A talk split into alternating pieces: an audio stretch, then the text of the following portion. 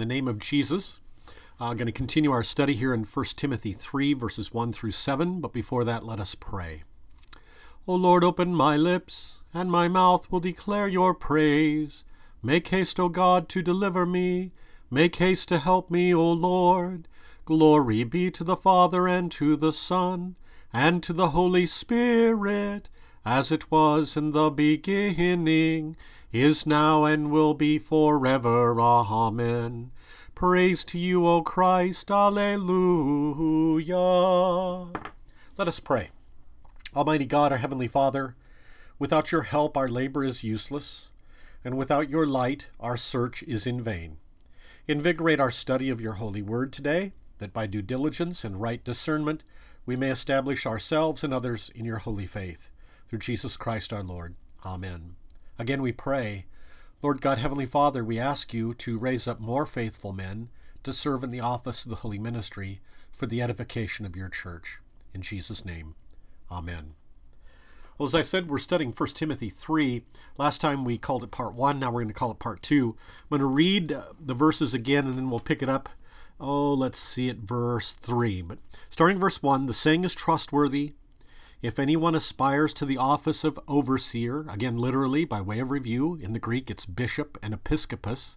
And again, a reminder so that you don't forget a episcopus or bishop or pastor in the New Testament is one who is hooked to a congregation, preaching, baptizing, absolving, Lord's suppering, counseling, um, comforting, etc., teaching. So if anyone aspires to the office of overseer, he desires a noble task.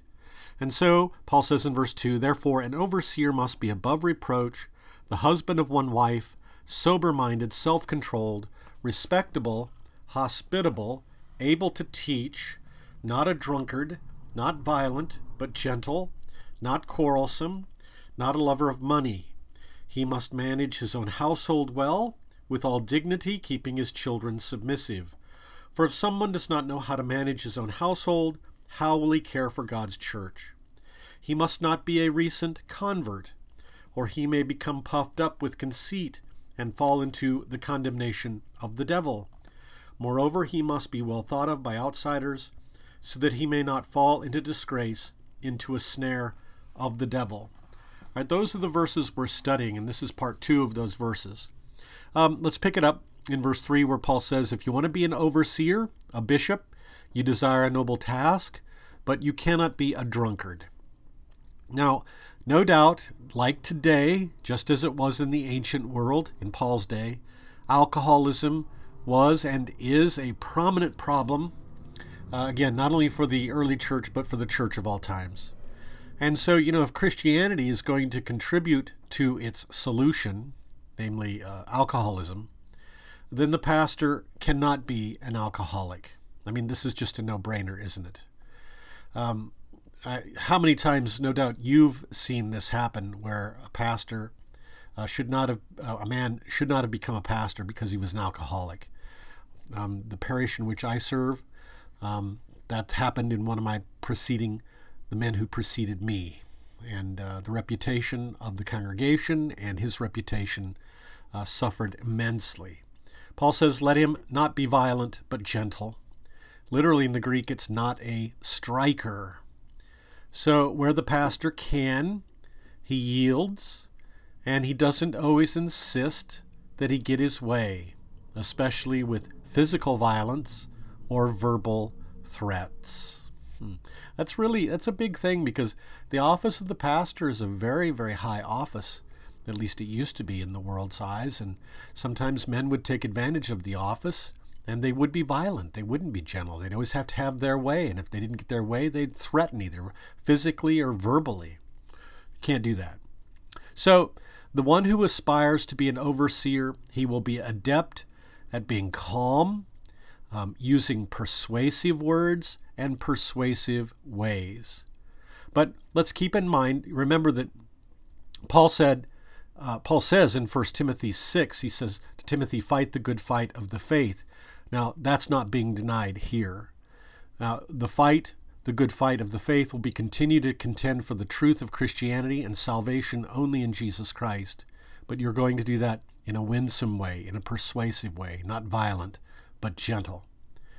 The one who aspires to be an overseer, he is to be a lover of peace. Um, a good pastor, if I can talk like that, is not quarrelsome, as the text teaches. Uh, in other words, you're not going to haggle notoriously, and you're not going to quibble all the time. Because what does that lead to? It leads only to more bitter and raucous words and thoughts and deeds. And people learn from their pastor. I mean, if the pastor is constantly quarrelsome with people, well, they'll become that as well. So that's just simply not good. Now let's move on. Paul says that if you desire to be an overseer, you are not to be a lover of money. Now, Paul didn't say, notice, he didn't say you, you, you can't have money. but he said you, you can't be a lover of money. And there's a reason for this because in 1 Timothy 6:10 we learn it is the love of money, not money in and of itself, but rather the love of money that's the root of all kinds of evil.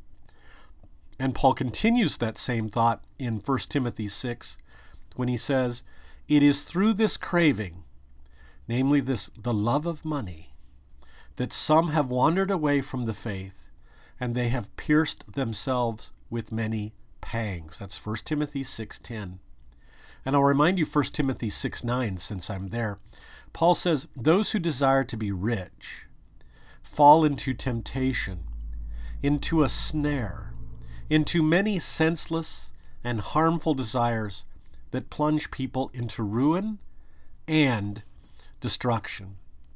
I'll, I'll call to your memory, and we'll, we'll actually look up some of these passages. Some of them you'll know by heart. In piggybacking here, in 1 Timothy 3, when, when Paul says, If you desire to be an overseer, a pastor, a bishop in the church, that you can't be a lover of money. Why is that? Well, remember Jesus in Matthew 6, he says, You can't, you can't uh, love God and money. Mammon is the old word. You know, you'll, you'll serve one or you'll serve the other, but you can't serve both. Okay, that's Matthew 6, 24. If you've got your Bibles, go to Luke's Gospel and turn to chapter 16. We're going to look at a number of passages here to get the gist of why Paul would say if you're going to be a pastor, you can't be a lover of money. So, Luke 16, and then find verse 14. The Pharisees, who were lovers of money, heard all these things, and they ridiculed Jesus. And you know, shortly after that remark by Luke in Luke 16, 14, starting at verse 19, 19, verses 19 and following, then Jesus tells the parable of the rich man and Lazarus. And you remember the rich man did not take care of Lazarus. He wasn't he wasn't a believer. He had no faith, and so therefore there was no there was no love. He didn't take care of Lazarus. Namely, the love was where? The love was for money and wealth and possessions. And so when the rich man dies, he goes to hell. That's why Jesus tells that parable. Again, I repeat Luke 16 14. The Pharisees, who were lovers of money, heard all these things and they ridiculed Jesus. And so that that's the temptation for a pastor too. You'll you'll ridicule the Lord Jesus Christ and his gospel. Don't want to dare go that way. Take your Bibles or if you've got it on your app and go to John chapter 12 and we'll read a verse from there. John chapter 12 and it's verse 6, I believe. Um, this is, let's even start at verse, oh, let's start at verse 1. Six days before the Passover, Jesus therefore came to Bethany, where Lazarus was. This is a different Lazarus than, uh, well, you understand what I'm saying.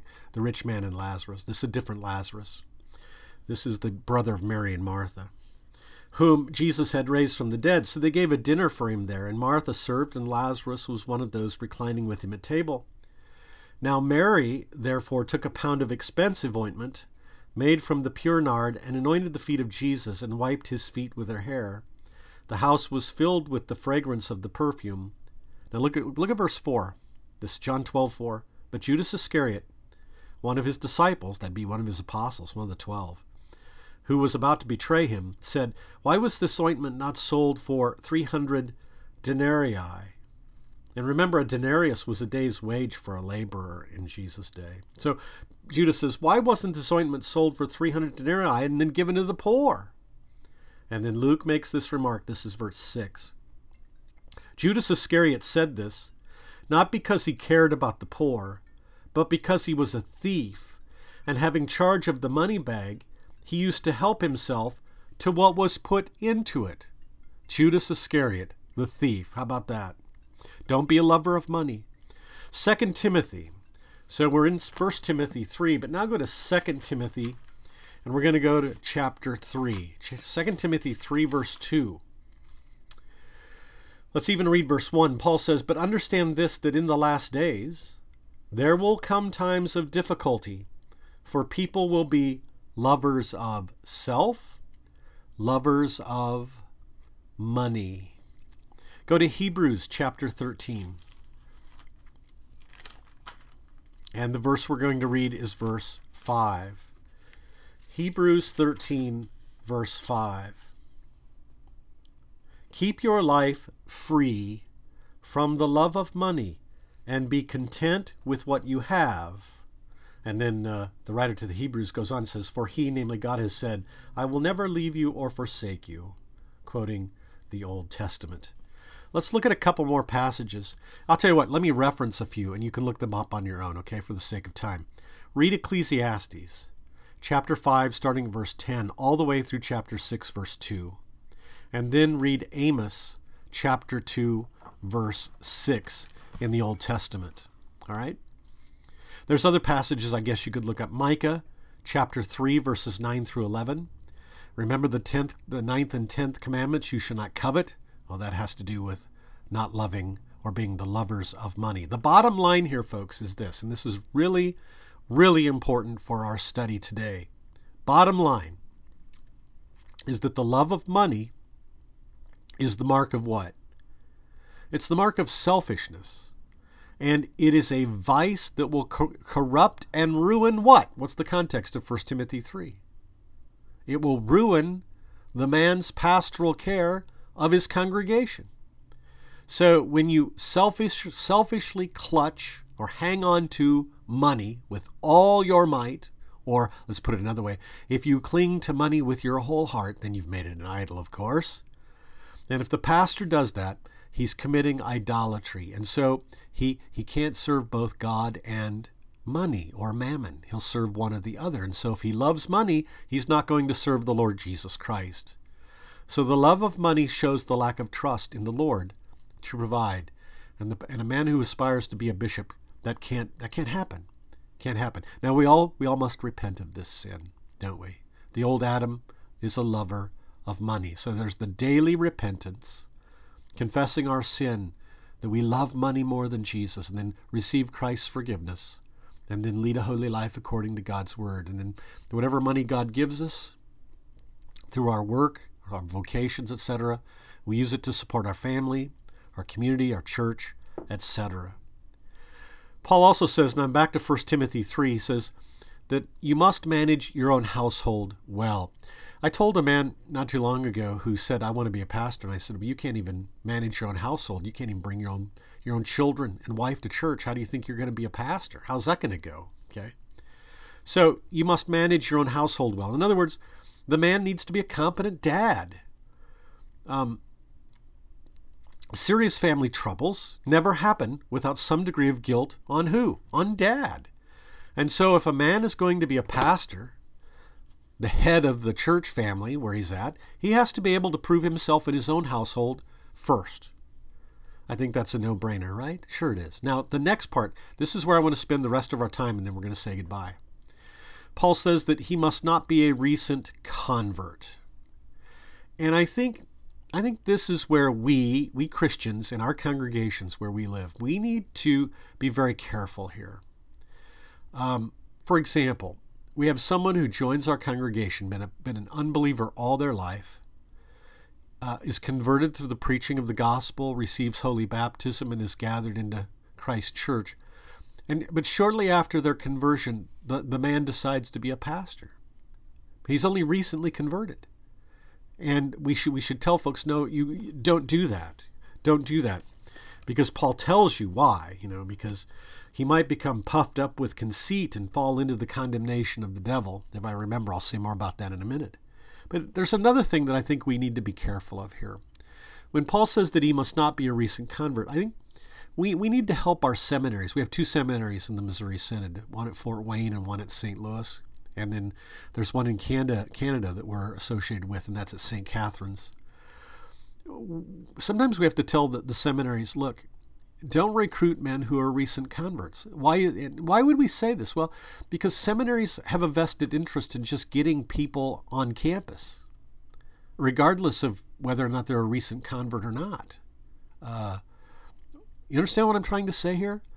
So, on the one hand, the seminaries are quite eager to have men study for the office of the ministry, and we in the church are too. But the temptation is, is just to take anybody including recent converts, when Scripture says that should not be the case. And so, recent converts, men that is, are tempted to go into the ministry way too quickly. Um, you know, when, when, a, when a recent convert then gets elevated, and I'm not sure if I said that correctly or not, but we'll just run with it, elevated and put into the office of the holy ministry, well, he may become, as the text says, puffed up with vanity, and inflated with pride, and he's not going to fit in this office of being a servant, which requires enormous self sacrifice. Those of you who have seen pastors at their pastor gig for a lot of years, uh, they, they learn that a faithful pastor who is one who constantly is giving of himself. It's, it's, it's a life of self sacrifice as a pastor. And one of the ways that people talk about it, of course, is like the pastor's like the, the, uh, the doctor or the surgeon. He's on call 24 7, 365. Always gives, gives, gives, gives. Life of self sacrifice. If you're a recent convert, you really uh, are not prepared for such a thing. Does that make sense? So, a man who's a recent convert who I would contend most likely is going to be immature in the faith, will be particularly vulnerable to one of the most besetting sins of pastors, and that is pride. And I speak from experience. I mean that one of the one of the greatest sins of pastors is pride. They too much too much emphasis on themselves. And the devil then, the accuser, remember Revelation 12:10 speaks of the devil as the accuser, also Zechariah 3:1. And if you want to, you can compare Luke 22 31. The devil, who is the accuser of God's people and God's saints, you know, if, if you're a recent convert and you're put into the office of the holy ministry, you're going to make mistakes big time. And the devil's going to come after you. And the devil's going to bring his charge against you. And the devil will demand punishment from God for your mistakes as a recent convert who was put in the office of the holy ministry. Now, I think that's not to say, just don't misunderstand me. That doesn't mean that Kuhlman, who's been a Lutheran Christian all of his life and wasn't ordained until I was in my 20s, that doesn't mean that uh, I wasn't going to make mistakes and I wouldn't be beset with pride. But there is this thing that we have to watch with recent converts. So I hope that's helpful for you. All right? And continue on that thought, Paul says you, you can't be a recent convert because he must be well thought of by outsiders, continuing this thought of uh, what it means to, if you want to be a pastor, you got to be well thought of by outsiders so that you don't fall into disgrace, into the snare of the devil. Now, even though, and you know, you I had somebody ask me this not too long ago. What about St. Paul who writes these words? I mean, look at his past life. How would how did he ever qualify? and the answer, of course, is you'll have to take that up with the Lord Jesus who called him. You know, okay. But the so Paul, who's been converted, he, he, his point here with this verse is even though the sins of a man and his past could certainly disqualify him from the office of the ministry in the church, this is not to, to question whether his sins are fully forgiven for Christ's sake. Because, you know, before God, every person's, every believer's sins are forgiven through faith in Jesus. However, and this is a big however, leadership in the church as a pastor would be likely, and I think that's that's safe to say, would be likely seriously impaired if the man is subject to the mocking of unbelievers because of past sins. In addition, there is the danger of relapse into old sin, which, if it should occur in a pastor, would be doubly damaging to the gospel. And so the pastor may be driven to what? To despair. To despair. This is fall into disgrace, into a snare of the devil. The pastor may be driven to despair or to some kind of rash or wrong action, which in either case, he becomes easy prey for who? For the devil. I've seen this a lot with men in the in the ministry. Okay, um, it's interesting again what Paul doesn't require in these qualifications. He doesn't expect um, expert organizational skills. Did you notice this? Uh, charismatic speaking, finesse. You know, everybody thinks that Paul was a Mel Tillis. If you know Mel Tillis, that's the country western singer who died recently, who stuttered. We think that's that may be one of Paul's uh, uh, things that he had to deal with, one of his crosses that he had to bear. Uh, in these verses, there's no call for remarkable spiritual experience or experiences that will ensure kingdom growth. I'm going to tell you a quick story here, and then we're going to we're going to say goodbye. I I served a vacancy um, in a former circuit uh, where I served in the past, and uh, the congregation called I think was, yeah a candidate from the seminary, and so we had the the ordination and installation service for which I uh, helped, and then at the reception when people would speak, there was a man who s- spoke. He wasn't a member of the congregation of the vacancy, but he was he was a member somewhere in a church in Texas. Now he told everybody at this this congregation that in which the vacancy was now filled. He said, "I know this man is going to be a great pastor. Uh, he's going to do great work here." And here's the reason why. It's because he had a conversion experience. Did you hear what I just said? The man said that you, you've got a great pastor because he's, he's had a conversion experience. And that's why I said, you know, there's no call here for remarkable spiritual experiences that will ensure kingdom growth. But that's that's usually what happens with people. We have to be we have to guard against that. So instead, the qualifications enumerate. By the way, I'm not saying don't misunderstand what I'm doing here. I'm not saying that the pastor needs to be an unbeliever and shouldn't be converted. Of course, he should be a Christian and be converted to faith in Christ Jesus, okay? But you don't reference the success of pastoral leadership and God giving the growth in the church to something in the man. Uh, everything that goes well in the church, Jesus, you want to know why the church will continue and why the church will continue to grow? It isn't because of something in me or in some other man in the in the office. It's it's because of the Lord Jesus Christ and his promises. For example, in Matthew's gospel that not even the gates of hell will prevail against my church. And based upon the confession of Peter, when Peter said, "You are the Christ, the Son of the living God," Jesus says, "Upon this confession I will build my church." So wherever Christ is confessed, Jesus is building and maintaining his church until the end of time. It isn't because of Kuhlman and all of his character um, traits or so called qualifications, if you will, something in me, intra nos, but rather extra nos, outside of me, namely the Lord Jesus Christ. I want to say one other thing on this. I keep saying this, we're going to be here forever, but this will be it. Um, the qualifications in 1 Timothy 3 1 to 7 that are listed indicate that the office of the holy ministry calls for a sturdy man. In German, it's Mensch. In German, Mensch just doesn't just mean male, it means a man, a man's man, if you will, you know, who can inflexibly stand up to human opposition and yet be easily flexible to do God's will. An example of uh, one who was not a mensch, and that's Aaron in the Old Testament. Remember that? Moses is on Mount Sinai. The children of Israel complained to Aaron, Where's Moses? He must be dead. He must be gone. He's never coming back. So make gods for us who will lead us. You know, and Aaron, Aaron should have said, No. No, you'll listen to me. We're going to wait for Moses, and we'll wait for the word of God that he will deliver from the Lord on Mount Sinai.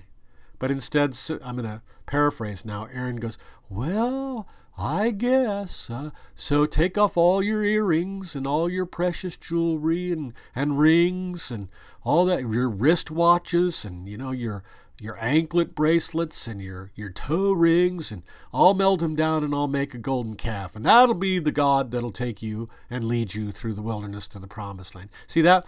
Aaron wasn't a mensch.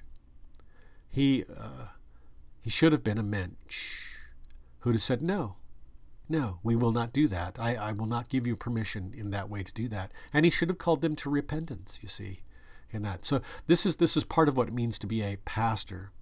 You know, people people the old Adam in people, our old sinful nature always wants to get the pastor on their side to do what? To sin. You know, if you can get the the holy man, if I can talk like that, if you get the holy man to say, "Yeah, we can we can fornicate uh, before marriage, no problem," or whatever it is, you know, if, if the holy man gives permission, well, just fine. That's what the old Adam wants. But no, he's to be a mensch, calling people to repentance and faith and holy living. All right, well, let me bless you and we'll say goodbye. The grace of our Lord Jesus Christ, the love of God, and the communion of the Holy Spirit be and abide with you all. Amen. Look forward to speaking to you again. Bye bye.